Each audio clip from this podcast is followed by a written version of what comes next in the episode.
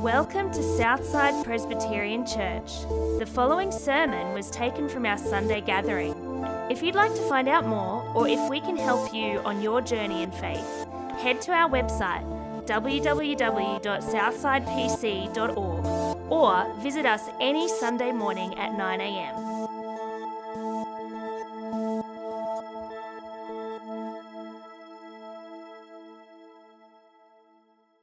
Uh, I'm going to do our Bible reading now, and we've been on a journey through the book of Matthew, and we've come towards the end just reflecting on Jesus and his death. And we're coming up to uh, chapter 27, reading from verse 32 uh, about the cross, Jesus going to the cross. As they were going out, they met a man from Cyrene named Simon, and they forced him to carry the cross. They came to a place called Golgotha which means the place of the skull. They offered Jesus wine to drink mixed with gall, but after tasting it, he refused to drink it. When they had crucified him, they divided up his clothes by casting lots. And sitting down, they kept watch over him there. Above his head, they placed the written charge against him This is Jesus, the King of the Jews. Good morning everyone. It's great to be here this morning. Uh, my name is Ben. If we've never met before, uh, we've got a lot to be thankful for. Let's pray before we get into God's word. Let's pray. Heavenly Father, we are so thankful that we can join together this morning. Lord, once again, that we can meet face to face and be reminded of all that you are and all that you've done. Father, there's so much to be thankful for. But we pray, Lord, that this morning the greatest joy of our hearts would be who you are and what you've done for us. We pray that you would help us see this and believe and trust you. And we pray this in Jesus' name. Amen. I wonder if you've ever had that moment where you had the experience of something and you finally realized why it mattered. You know, for me, I had this a few years ago. We went to the Great Barrier Reef. And growing up in Australia, you're told all the time that the Great Barrier Reef is great, right? It's one of the world's wonders. We're lucky in Australia to have it. It's bigger than, you know, if you put it all together, it's bigger than Italy. It's bigger than 70 million football fields. It has 1,500 different types of fish, which I particularly like the idea of. Then you watch documentaries, and David Attenborough, he says it's his favorite place in the whole world. You grow up knowing that it's a good thing, it's a big deal. But you see, for me, it wasn't until I got in the water that I, I experienced that and I realized why it's such a big deal. We rocked up. Uh, we were at Port Douglas, just north of Cairns, got uh, in a boat, went out to the reef, and as we went to the, took the boat out there, we were met by two fish. No joke, the fish came up to the back of our bo- boat, rolled over, and wanted to be, have a pat, like a dog. Then we got in the water, and we saw this meter long giant trevally. There was squid everywhere, fish everywhere. There were different colors. It was awesome. And it was there that as I experienced this, it was kind of this penny dropping moment for me. It's kind of that moment where I, I realized now I get why everyone talks about this. Now I get why this matters so much. Now, I wonder if you've ever had that experience. You know, I've heard that it happens with Ayers Rock. I've heard that it happens with the Grand Canyon if you've been lucky enough to go over there. Uh, I've heard that it even happens with animals in Africa, the big animals, if you ever see them. The moment where you experience it and you realize why it matters. But see, it doesn't just happen with stuff in this world, it happens with ideas as well. And one of those things that I think it can happen with is particularly in church when we think about the cross and the death of Jesus.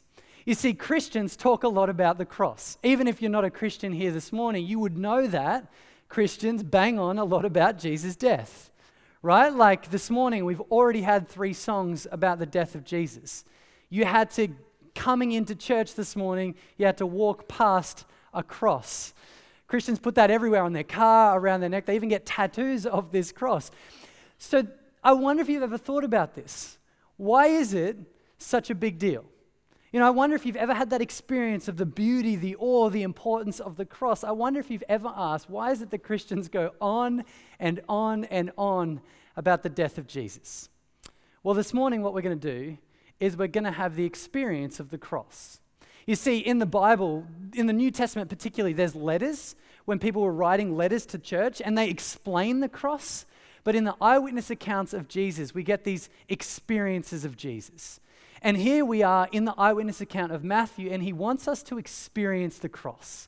He wants us to experience what Jesus went through. And so we're going to have a look at this and enter into the story in Matthew chapter 27 to see the awe, the beauty, the importance of it. We pick it up in verse 32, we see Simon's carrying the cross. In verse 33, it's called the place of the skull. And then we enter into the scene in verse 34. There they offered Jesus wine to drink, mixed with gall. But after tasting it, he refused to drink it. When they had crucified him, they divided up his clothes by casting lots. And sitting down, they kept watch over him there. Above his head, they placed the written charge against him This is Jesus, the King of the Jews.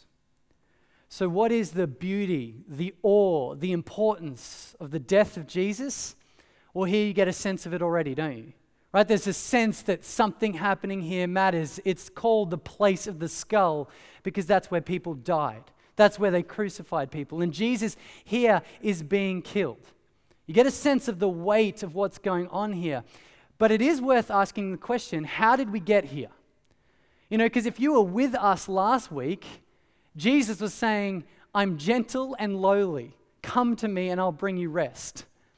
So, how did we get to the point in chapter 11 where we heard really good stuff about Jesus to the point where he's being murdered on a cross? Not only that, but in this series, we've been seeing big stuff about who Jesus is, and it's been good. He healed a paralyzed man, he calmed the seas, he's healed people with severe suffering over and over again. So, how did we get to that point to now where Jesus is being murdered? Well, if we were to slow down a little bit and read through all of Matthew, we would begin to see that Jesus is a pretty divisive figure. In fact, Jesus is polarizing. He creates kind of a polarizing reaction in the people who are following him. And we kind of get what that looks like today. You know, we, we understand what a divisive figure looks like. It's been in the news for the last, I don't know, three weeks or so about how one person in the world is creating a polarization. You know, in America, some people are like, how could you not vote for this guy? And other people are like, how could you vote for this guy? And you just see the polarization. Two completely opposite reactions. There's not much room in the middle of, like, oh, yeah, he's okay. Jesus is kind of like that. He's polarizing, he's divisive. There's not much room in the middle for Jesus where you go, yeah, take it or leave it, leave it. He's a good kind of teacher. In fact, I love how Bono puts it, the lead singer of U2. We've been watching, going through the Alpha course here at church, and they give us this quote from Bono, and it's so good. He says, either Jesus is God or he's nuts. Either he's God or he's just crazy. And the religious leaders of this day, they think he's crazy. They think he's a lunatic and he's gaining a following, he's upsetting their religious systems and structures. And so they go and they kill him. Right? That's what we see from chapter 26 to 20, uh, and 25. We see they arrest him, they bring him to this point of his death on the cross, and they crucify him. And here we enter the scene with this experience of the death of Jesus. But see, I wonder if you're thinking about how important the death of Jesus is and the weightiness of the moment, the magnitude of the cross, I wonder what things you would explain or what things you'd think Matthew would explain. You see, for me, when I think about the magnitude of the cross, I think of the physical pain, right? So if I'm explaining it, uh, my go to is okay, let's think about how painful it would have been for Jesus, the rusty nails into his hands and feet. You know what that would have been like hanging on a like a crusty piece of wood. I think of the crown of thorns crushed into his skull. For me, that's the type of stuff. If I'm wanting to help people see the magnitude of the cross, it's that stuff, it's the physical pain. But it's interesting because if we're expecting that from Matthew to help us see the physical pain of the cross, what we're going to get is not the physical pain. He doesn't highlight in on that, not in this section. He zones in on the public shame of the cross. Notice how we see this. From verse 38, we see this. It's public shame over and over again. Verse 38 Two rebels were crucified with him, one on his right and one on his left. Those who passed by hurled insults at him, shaking their heads and saying, You who are going to destroy the temple and build it in three days, save yourself. Come down from the cross if you are the Son of God. In the same way, the chief priests, the teachers of the law, and the elders mocked him. He saved others, they said, but he can't save himself. He's the King of Israel. Let him come down from the cross, and we will believe in him. He trusts in God. Let God rescue him now if he wants him, for he said, I am the Son of God. In the same way, the rebels who were crucified with him also heaped insults on him. What does Matthew highlight here? It's shame, it's public shame. You know, we've already read in the earlier verses that he's hanging on the cross. The guards have already gambled away his clothes. Jesus is being publicly shamed as he hangs naked on a cross. You know, you might think of Jesus hanging on a cross with a loincloth on, but that's the PG version of it that people put in their churches because it's kind of appropriate for kids. But there's no reason to think that Jesus wasn't naked on the cross. It was always like that. Jesus wasn't different. It was a shaming moment. He's hanging here naked, exalted, shamed for that. Then think of the people he's with the rebels to his left and to his right. But this, this word for rebels, it's literally this idea of terrorists. That's who he's in the company of. Then they mock him. And they're shaming him as they mock him. Everyone's getting in on it. The religious leaders are mocking him. The people passing by, the randoms, are just walking past, hurling abuse at him. Even the guys next to him are getting in on it as well. This moment here for Jesus is shame. Now, I don't know if you've thought too much about shame. It's interesting uh, once we begin to actually thinking about what shame actually is. It starts to help us understand what Jesus is going here through a little bit. I've been thinking about this a little bit lately as I've been listening to this um, researcher in this area called Brene Brown. She's a researcher in shame and vulnerability. And she's got some really interesting stuff to say about shame. Um, and it's one of those things, she says, you know, it's something that we don't live our life thinking that we live with shame, but she kind of says we actually do. And here's why she defines shame like this. So, guilt is when we say, I do bad things, right? I've done the wrong thing. That's what guilt is, right? Where we know we've stuffed up. The difference between guilt is shame and shame is instead of just saying I've done bad things, it's I am bad things. Right? So it's not just I stuffed up, it's I am the problem. And she says often it's attached to this language of not enough. I'm not good enough. You know, I'm not funny enough. I'm not pretty enough. I'm not a good enough dad. I'm not a good enough mum. I'm not a good enough friend. I'm inadequate. I'm not enough. You ever felt that? That's what shame is. And in this moment, Jesus is being killed because he's not enough. You know, the religious leaders, the society at the time, they've decided his time's up. He's not even worthy to be here. So they're shaming him. Public disgrace, public shame. Naked he stands, and they're just shaming him, right? They're shaming him for his words. You said you were king of the Jews. They're shaming him for saying that he was the Son of God. And then the culmination of all this is the religious leaders and what they say. And it's crazy what they say. Because they say this line if you are the Son of God, bring yourself down. He saved others, but he can't save himself. And if you bring yourself down, we will believe in you. And this is crazy. For three reasons, this is crazy what they're saying here. First and foremost, this is crazy because the line, if you are the Son of God, we last saw that when Satan was tempting Jesus.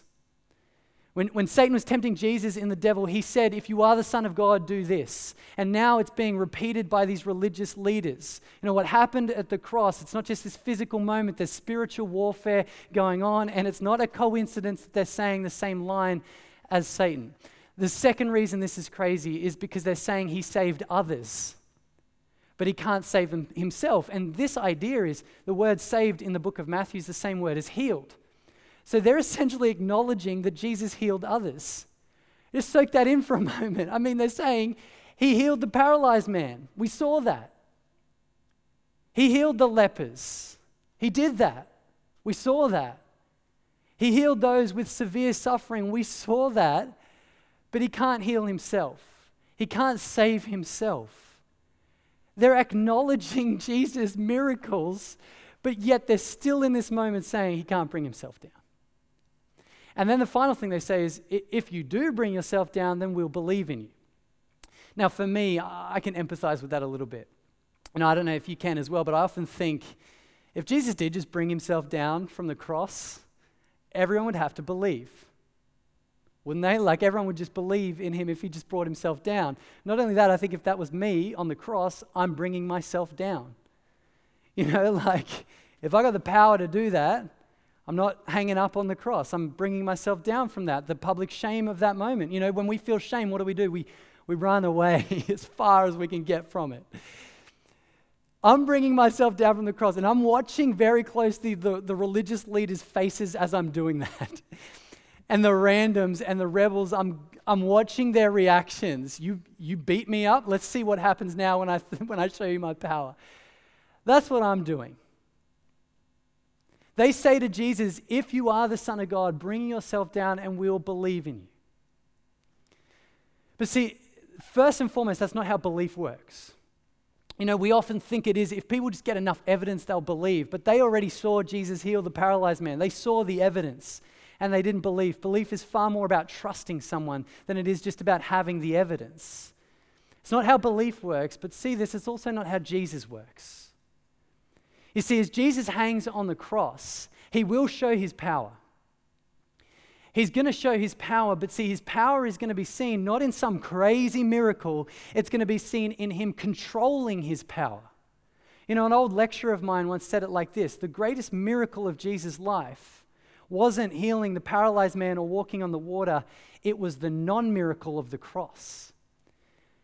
And what he was getting at there was the greatest power, like for Jesus, you know, healing a paralyzed, that's nothing right? Walking on water, that's nothing for the Creator to do that. But in this moment, to control His power, to stay up on the cross, He said that was the biggest thing for Jesus. Because He stayed up with this physical pain, with this public shame, He held, he held His ground, He hung on that cross. And it wasn't just to face the shame, it was to face death.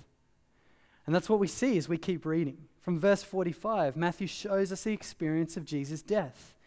From noon until three in the afternoon, darkness came over all the land.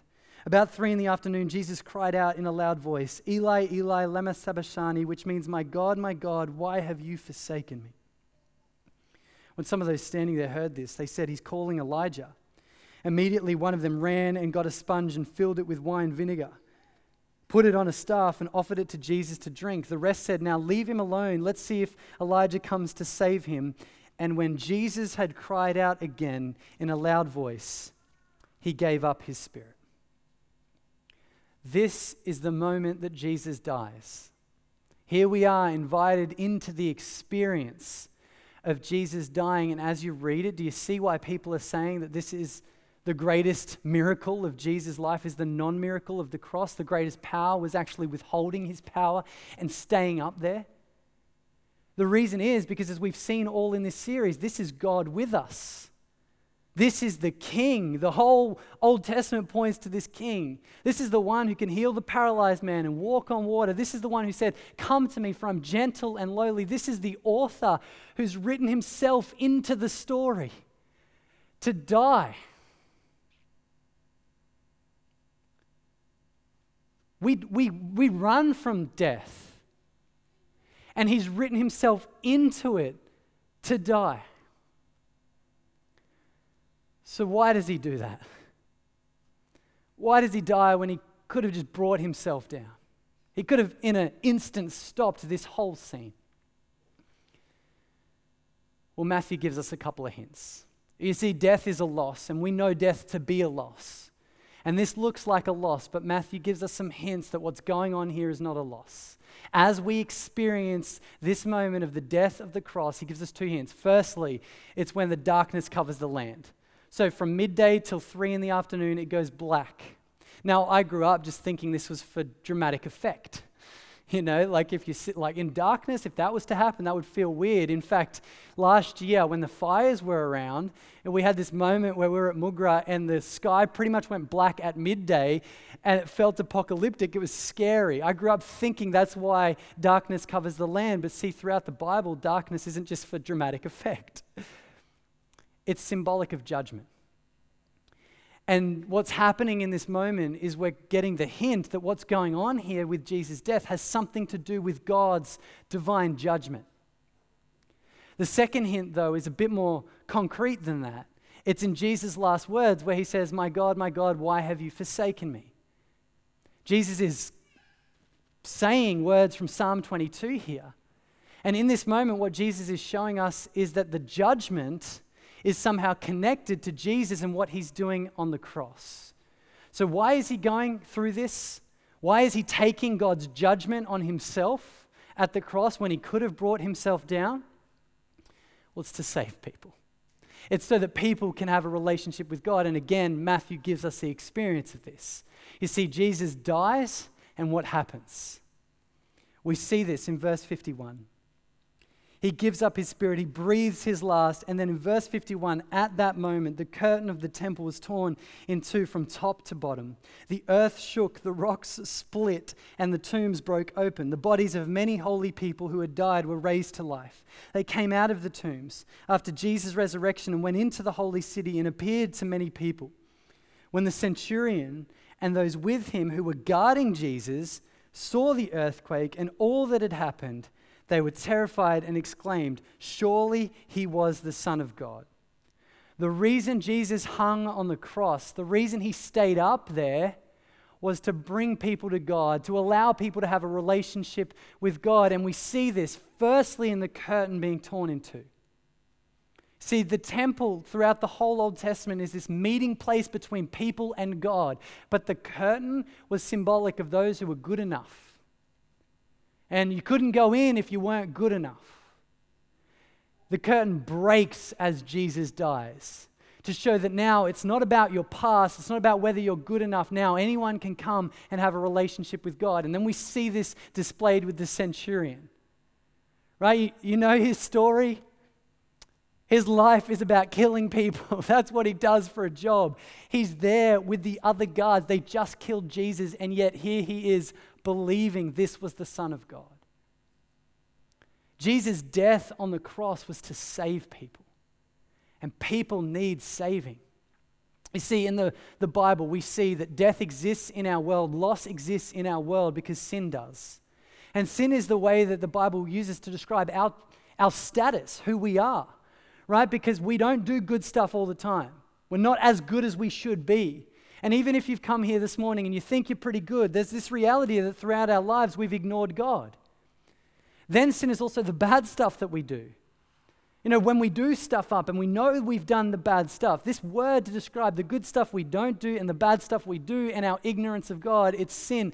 And here's what sin leads to it's shame. That's what's going on in our heart.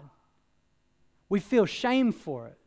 I am not enough. I am not good enough. You know, you ever wonder why when we stuff up, the, it's not just like, oh, I stuffed up.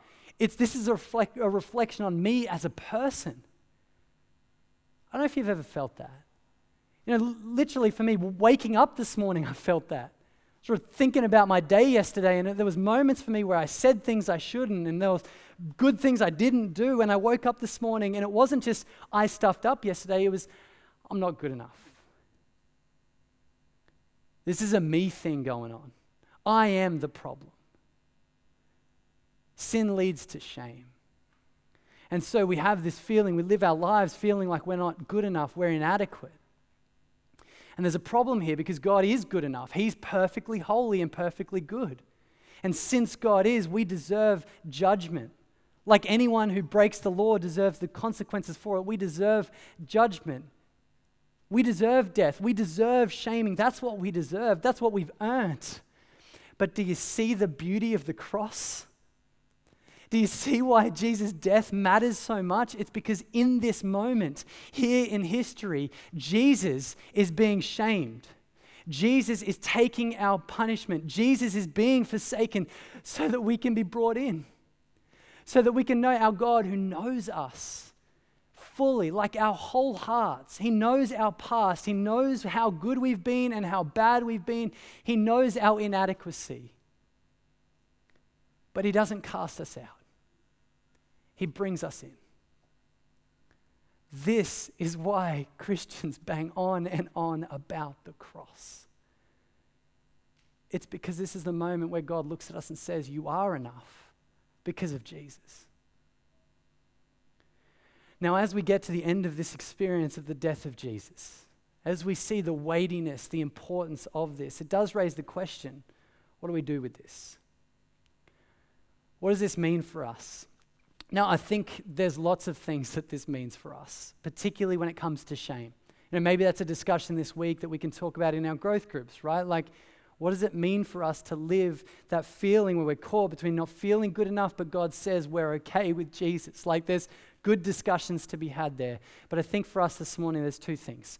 Firstly, the first thing this means for us is we've got to decide what we're going to do with Jesus. We have to decide what we're going to do with Jesus as we see who he is and what he's done. We've got to figure that out because Bono was right. Either Jesus is God or he's nuts. Either he was God or he's a lunatic and he's crazy. In this story, we see these reactions play out from the religious, the rebels, the randoms. They reject Jesus, they think he's nuts the centurion, they believe in Jesus. We got to figure out for us are we going to believe or are we going to reject Jesus? Now, what I love about this story is it's not about your past. You notice that, like the religious guys, they were the ones with a good past and they reject Jesus. The centurion, he's got a bad past and he believes in Jesus. It's not about our past, what we do with Jesus, it's about our present. It's about looking at him and seeing him for all that he is and all that he's done and deciding, is this guy? Is Jesus worthy of my trust? Will I believe in him or is he a lunatic? They're our options. We've got to figure out what we're going to do with that. The second thing this means for us, though, is particularly if we have decided to believe in Jesus, the second thing it means for us is we have to keep returning to the experience of the cross. We've got to keep going back to the death of Jesus. You know, like we know this to be true in all of life. Anything beautiful is worth going back to. I'd love to go back to the reef. Love to see if my fish are still there. I've called them mine. I'd love to see that. You know, I'd love to have that experience again. The cross is so much better than the reef.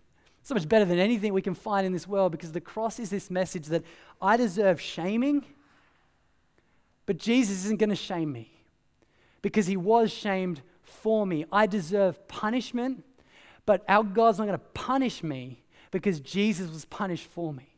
It's this message that God fully knows me, the depths of my heart, and He doesn't forsake me because Jesus was forsaken.